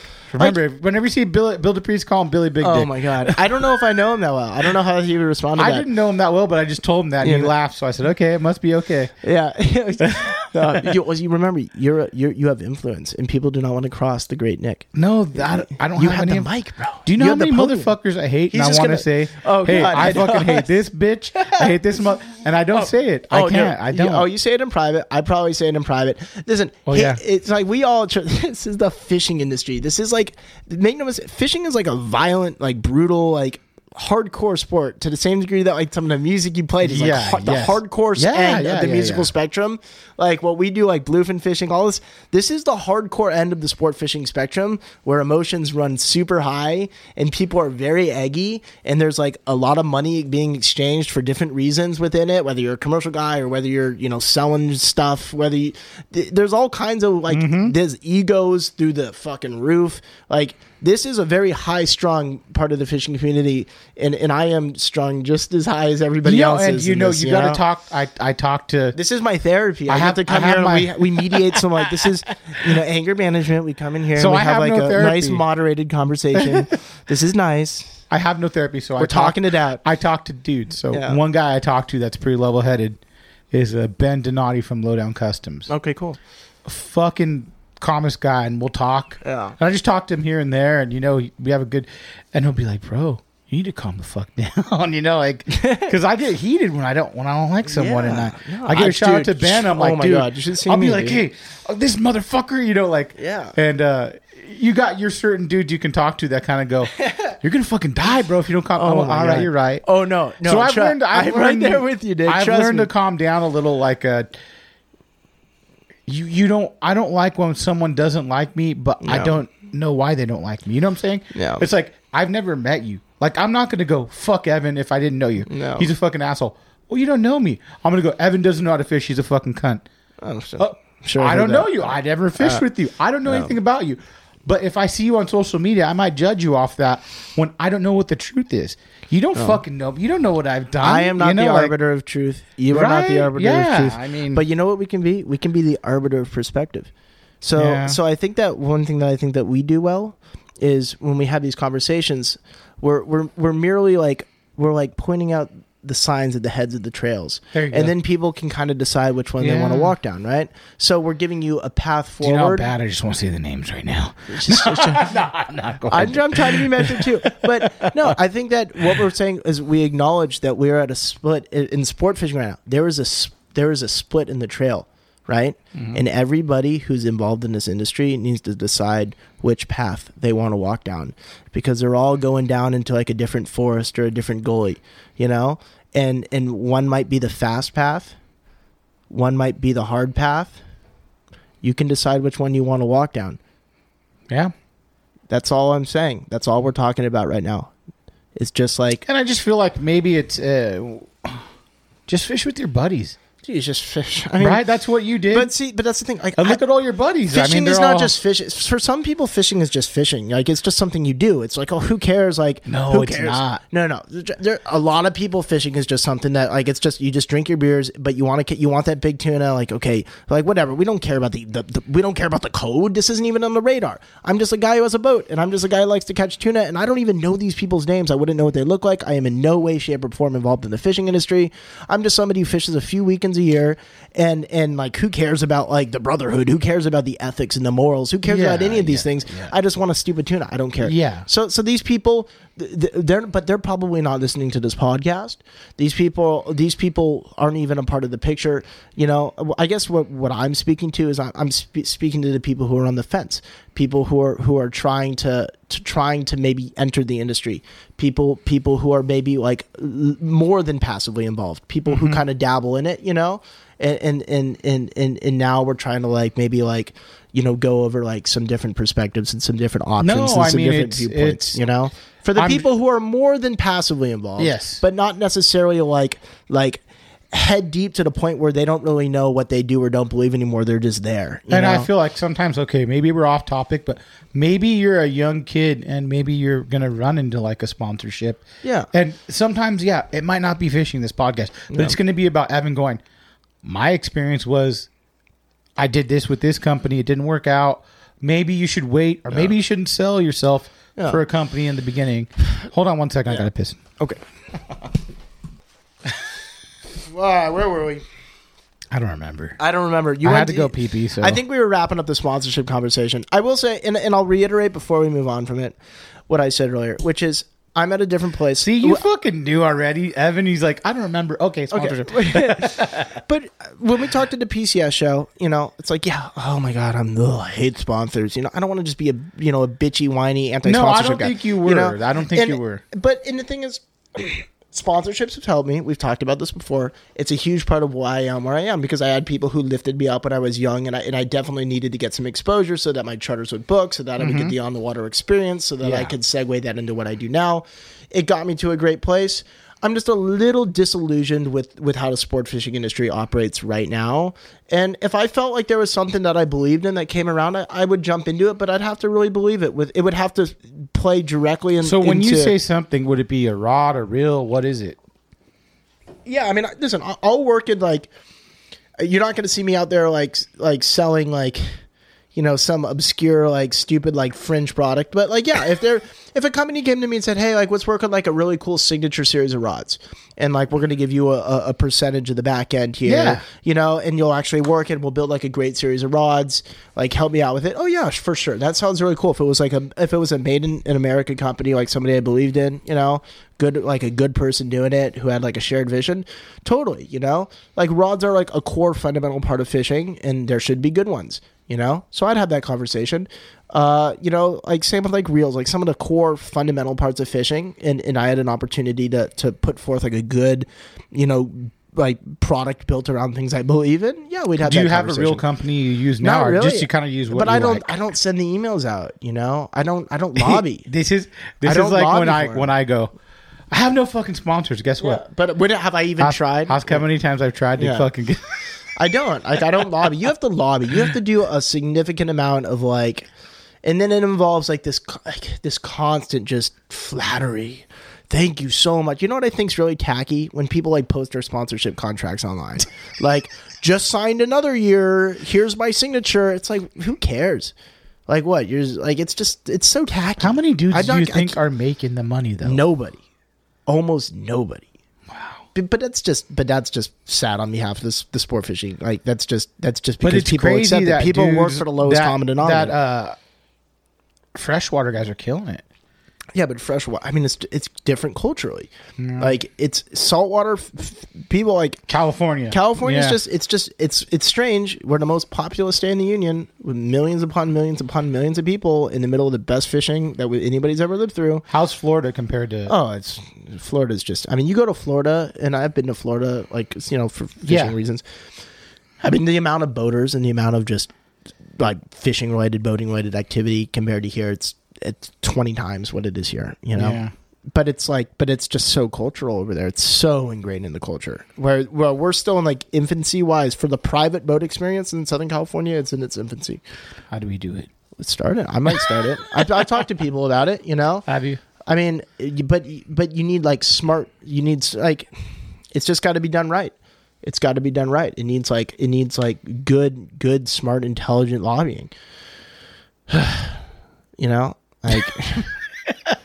This is bugging you, dude. This This is you know what getting bugs you. me? Round next round of MLPA's, we get fucking crushed again. Oh my god! Inevitably, we just get crushed. We just get steamrolled yeah. get steamrolled because there's just because the same thing. It's just going to be deja vu all over again. And they're smart. They'll wait ten years. You know, they'll just they'll let the other ones settle out of the public view, and nobody nobody even cares anymore. It's so distant in the past. Nobody even remembers how it happened. But the next time it happens. California's, you know, a liberal state. It's it's the, the the interests of the common man do not align with the interests of a commercial bluefin fisherman or in the interest of a of a half day, you know, calico bass charter boat it, it they're just the interests do not align and and that's just that's a public thing and they'll just steamroll it through that's how it'll work unless there's like a strong like grounded forward thinking enthusiastic base of people who want to protect their future Yeah. So that's the heavy stuff good good good good hour what hour and a half of the of, the, of the deep stuff so where, where do we take from here nick Fishing. dude. Fishing. Let's talk Ask fishing. me, fishing. yeah ask me some fishing fishing questions What's uh?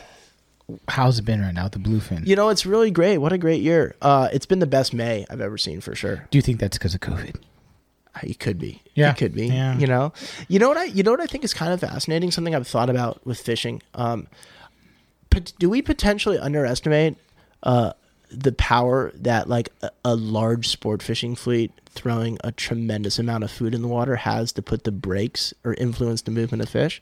I don't know. I wonder if fish stay at like for example the Coronado Islands because they're being fed so consistently every day for so many weeks at a time. Does that actually put the brakes on a fish's migratory cycle or do they just like kind of like disregard it and keep swimming?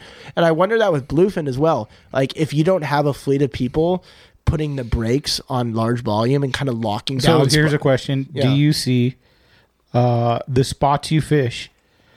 Have they stuck around longer? they're way higher up than they have been in previous Mays. Okay, that's so that's a so it's been a question. really good May. The fish has been super like accessible for Mm-hmm. a May. So you know what I wondered? I wonder, and this is just my thoughts. Uh, I wonder if you know, say you know, you got a big school of fish, right? And and you have you know a couple dozen sport boats and some big private boats, and and each of those you know boats can kind of like intercept the school every day and kind of shut a school down. You get on like a ten hour drift. Are you stopping that fish's movement for a day? Are you shutting it down? Are you delaying its migratory cycle because you're feeding them? So, is it possible that the movement of this fish and, and the greater movement that we've seen, these fish traveling higher, coming farther north earlier in the season than what we're usually accustomed to, mm-hmm. could that be related to the fact that they're physically not being stopped by a moving food trough to the same degree that they have been in seasons past? It's So you're possible. thinking they might know. be might be going up north a little more. they're moving faster because like all Yeah, right say yeah. say you start your morning you pick up at sonar school at 5 a.m you know in the gray or something right you start throwing some bait you, you lock it on you you get some fish to stick on you Mm-hmm. and you kind of keep them you keep feeding them every day you know all day you keep you get on eight hour drift you know and you got fish blowing out the whole time are you are you shutting down a school are you stopping a school are you you're hindering that's that school's movement you multiply that by 10 or 20 boats you know is that effectively like slowing a biomass movement down has the, the so the fish has been up north more. absolutely I'm not saying where, but like you've noticed them. Like whoa, Yeah, it's, it's definitely been the, it's been the you best. May for the small boat fleet. Yeah, for, yeah. for accessibility wise. Yeah. it's been the best May we've ever seen. what's your big fish so far? like two hundred pound fish? We haven't caught like a two fifty yet. So a lot of guys have, but yeah, I don't really fish it that much until it's above the border. So I gotta just you know lay low. You know, I've just been waiting. So uh, flyers and stuff. yeah, Yummee flyer. The Yummee Yeah. fishing has been great this year. Um, Where do you get your stuff from usually? we've had a couple. We've had really good days this year uh, on uh, on uh, on uh, on that fish, fishing the dead flyers, fishing the Really? G flies, the, The G-fly. flyers, and all those. Yeah. Like, so we've had a we've had some really good days. Uh, some of the best days I've seen for May this year. Yeah, so far. wow. I haven't posted or anything, but we've had great days. Um, you don't need to, Evan. no. Evan, you don't need to, bro. Doesn't fucking matter, no, right? Yeah, and it's nice because we've we've been fishing them like you know way up the line at times. We see fish all the way up to Huntington Beach, well in the U.S. waters. It's fun, you know. So we're we're fishing them in good accessible areas. So that's super swell too, and I love that. You know, the days that we've had, like we had a day in. And we, we caught fish in, in in February and March and April, you know, well up in the in the U.S. waters, which was so nice. We had some really good days. So I mean that that that's great. You know the the movement's been great. It's been in a great area f- for us. Um, you know, so that's that's super swell. Uh, I think we're gonna have a great summer. Um, I think uh, I think uh, I think it's gonna be a really really great year of bluefin fishing. You're not doing any charters, huh? No, not really. Still? nah. I, you got- haven't I- done any this year, huh?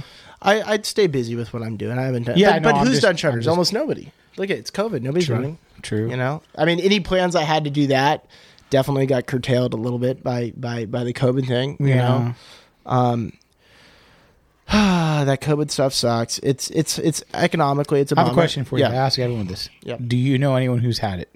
Not really. See, I've asked so But many here's the people thing: that. I got super sick in When? January in Cabo. I think with a did. respiratory thing that stuck with me for like two weeks. oh my god, you almost gave it to No. me at PCS show. I might have. Did I? No, I just no. kidding. I But I was- got super sick, I and was like sick I had been in before that, planes, yeah. and they say that stuff hit us in January. They say it was here in like December, and it was just floating around. Nobody even knew. You See, know, I'm no not testing. saying I don't believe it. I, I was. I had it. been in airports that whole month, flying back and forth from Cabo. I'm in Cabo. a Did you get an massive tourist- antibody test? No, I haven't yet. You should.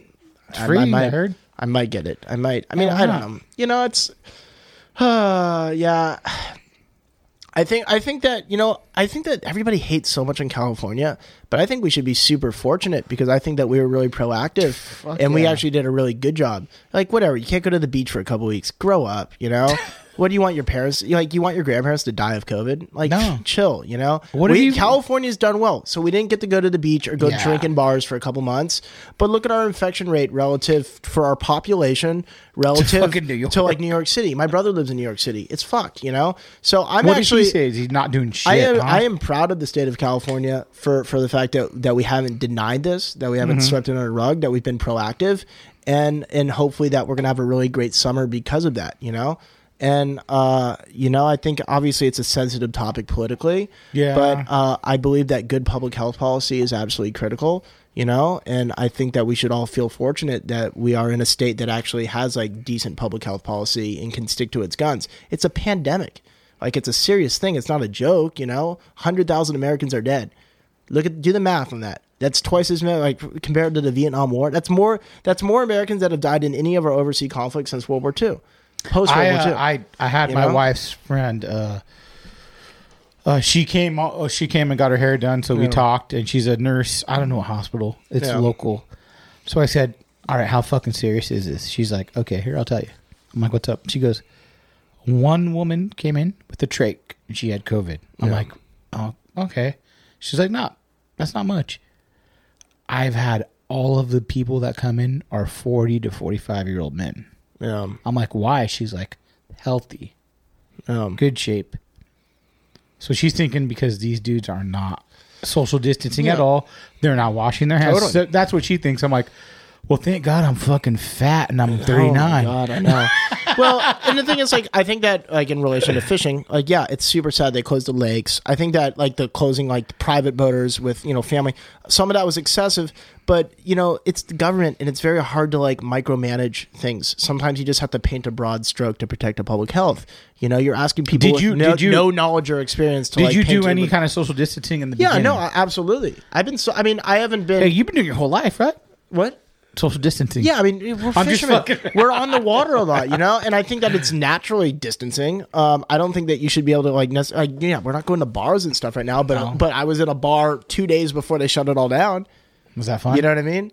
With everybody passing around their jewels, you know, sharing drinks. You know what I mean? But I, I mean, yeah, this is like a once in in a very long time, you know, thing. Like if if you're if you're a student of history, you know that these things have happened in the past. They've been devastating in the past, and uh, I do believe that that good, strong public policy is necessary to to. This is an example of where the government, you know, obviously it's going to be people hate being told what to do. We're Americans, but you know, good public policy and and and strong, you know, strong policy is gonna gonna actually like save lives and and and I am a Californian who does not hate my state. You know, I think that we are an imperfect state, but this is my state, and I believe that that we've done a good job in protecting the lives of our massive population Yeah. relative to other, you know, pretty concentrated population centers. We acknowledged it was real early on, and I think that was important I agree. you know so i think that there's there's there's instances things that affect us personally like the late closures Yeah. that that obviously we can be yeah, disappointed yeah. with you know but hey you're gonna get to go to a bunch of lakes that didn't have any freaking fishing pressure on them it's like literally a once in a lifetime opportunity for all these places to kind of like like this is what I look at. This is a once in our lifetime opportunity for all of our favorite fishing spots to like kind of like chill, Take a break. and take Yeah, a break yeah. Get and strengthen. Yeah. For after years and years of concentrated pressure, like it's going to be good when it opens up. Yeah. You know, this is a good thing for the environment. Yeah. This is like putting a pause. This is letting it all heal a little bit. I don't think it's bad. I think it's going to be, I think it's going to benefit us for years down the road, potentially. You know, the trickle down effects, that kind of like what we talked about earlier. Yeah. You know, like give it a break. Yeah, we've done some damage. Like we, we do a number on these poor bastards get pounded. Our local fisheries get pounded. Okay, cool. Yeah. So it had a second to take a breather and, and take a break and, and, and, and heal itself like it hasn't had a chance to heal in a hundred years. And we're like upset about it. Like it's, it's almost like very selfish. Yeah. Like look at how much we've taken. Let it take a little, you know?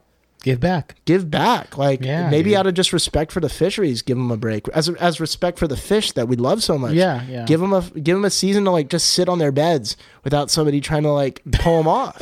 Literally, like for one year, every ten pounder on its bed doesn't have a bunch of stuff hopping in front of its eggs for the entire time it's just trying to have Yeah, babies. yeah. One year, like oh my god. and here's the thing. Everybody who sneaks around to these lakes is still doing it anyway. Yeah. It's not like people aren't doing it. Yeah. You know, all You the see the people, fucking- all the people who hike through the woods and go on their like on their on their back country. Like what? You're still allowed to go hiking, you guys. Yeah, yeah, and, yeah. and you'll still go anyway. It's not like there's people enforcing this stuff. All the people who sneak into these reservoirs at night, they're still going. Yeah. You know, you've never been allowed to do that anyway. Yeah. You know, Fuck it. so I mean, yeah, it's kind of coming back to normal. I'm happy that nobody I know is sick. This is a win. It's good. You know, like what was the alternative? You know, like what if I- it? What if we just let it all go? Just let it all herd herd immunity. Let it burn out. Everybody says that till your grandparents are dying or dead. Everybody says that till it impacts them. Nobody cares until it impacts them personally. You know, so like There was a couple people in San Diego that had parent grandparents die. Think Totally. totally. like eh, fucked up. I mean, man. yeah. And what what do you tell the people whose grandparents died? Like, oh, you know, like I wanted to go fish. This sucks. Like I wanted to go catch a bass.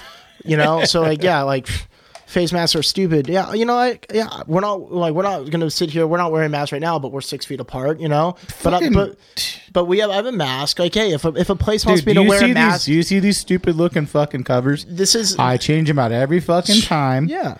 I don't have the money like Joe Rogan to test these fucks. Yeah, so dude. we do as best as We're we doing can. as best as we can. It's like I'm not. I'm and not, it's not so. I wouldn't be so selfish as to be like, No. oh, you're infringing on my constitutional rights by making me wear a mask. Whatever. I'll, if you want me to put a mask on, I'll put a mask on. I'm not If it makes other people no. feel better, I'll put a mask on. Like, Yeah. oh my god, everybody is so melodramatic, you know. Yeah.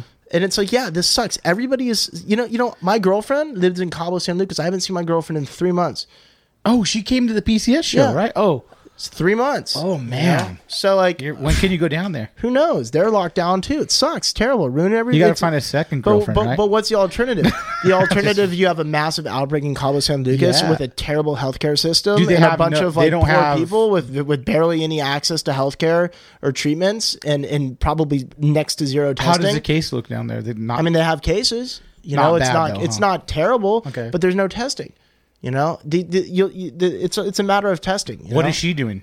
She's locked down like everybody else in Cabo, just trying to trying to trying to keep herself from going insane. And does she go? Uh, how does she get groceries and shit? I mean, you can get groceries, but it's Okay. you know you can't like can't even go to the beach.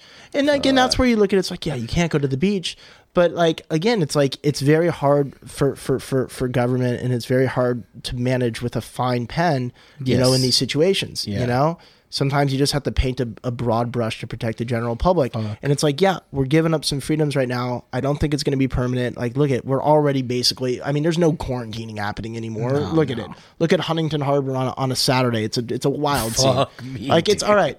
So we had like a couple slow months, a, a couple months where it wasn't great, but but like we saved some lives. So sick, you know. Yeah, like no, less agree. people died than the alternative. Yeah. and that's like that's not a loss. That's a win. It's time to open the lakes back up. It's definitely time to open sport fishing back up. You know, but but you have to do so in a way that protects lives. Yeah. you know. And I, and, and, and, and, and I am a believer. My grand my my, my, my, my, my grandparents were, were civil servants for their entire careers. Mm-hmm. all right. Politically, I believe, you know, and, and we can go in, you know, politics is a very fragile thing, but I do believe in, in a strong, you know, uh, a strong, uh, you know, pu- public policy. I think that, that there's something to be said, you know, for, for professionals, you know, dictating strong, strong public policy, Yeah. you know, like I, I, I think that there are scientists who know more about pandemics than I do. Uh, and some things they say might hurt my feelings or make me feel uncomfortable, but I do believe that they're more qualified to the same extent that I'm more qualified to talk about fishing Yes. than a lot of people. I You know, I believe that professionals generally do professional jobs better than non-professionals, and I'm not like some conspiracy theorist who thinks that this is just some giant government thing to control all of our lives. I think that everybody is being inconvenienced with an equal broad brush, Yes. and nobody likes this. So, at the end of the day, like California's done well. I'm proud of our state. And if you're a real Californian who loves your state, like I do, I think that you can agree. You know, I agree.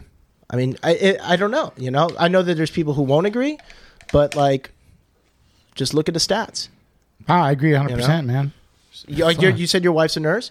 No, No, her friend. her My friends. wife does fucking Yeah. hair, bro. Oh. But you know, like you a- ask her, ask her friend what she thinks. You know, That's what. The, yeah. like no. how do you think she feels? She's there. She looks at. She's watching people die. You know, like No, it's fucking. Scary, we're all so bro. disconnected because we don't know anybody. Yeah. You know, because yeah, there's a lot of people in our state, and her infection level's relatively low. Yes. Yes. You know, Well, fuck, man. I think this has been a great podcast. It's been two hours long. We might, we might. I mean, the political stuff. We'll see. I don't know. I don't want we'll to make everybody sad. I mean, we're just But- talking, dude. no, we're shooting the shit. Um, I want to say thank you to Evan being a longtime supporter. The only, the, you know what that thing I really like Evan does is he fucking bought a sweatshirt. He's like, I want to buy it. I said, okay. Not only did he fucking buy one, I watch his stories and I see him wearing the fucking sweatshirt. Do you understand how few like clothes I have at this point? and I'm like, fuck yeah, dude. He's I will wear at your sweatshirt. I promise, and I will destroy it in like two months. Great, It- I'll have another one waiting fish for you. blood. And I'm like, fuck it, look it. And I, I see the pictures.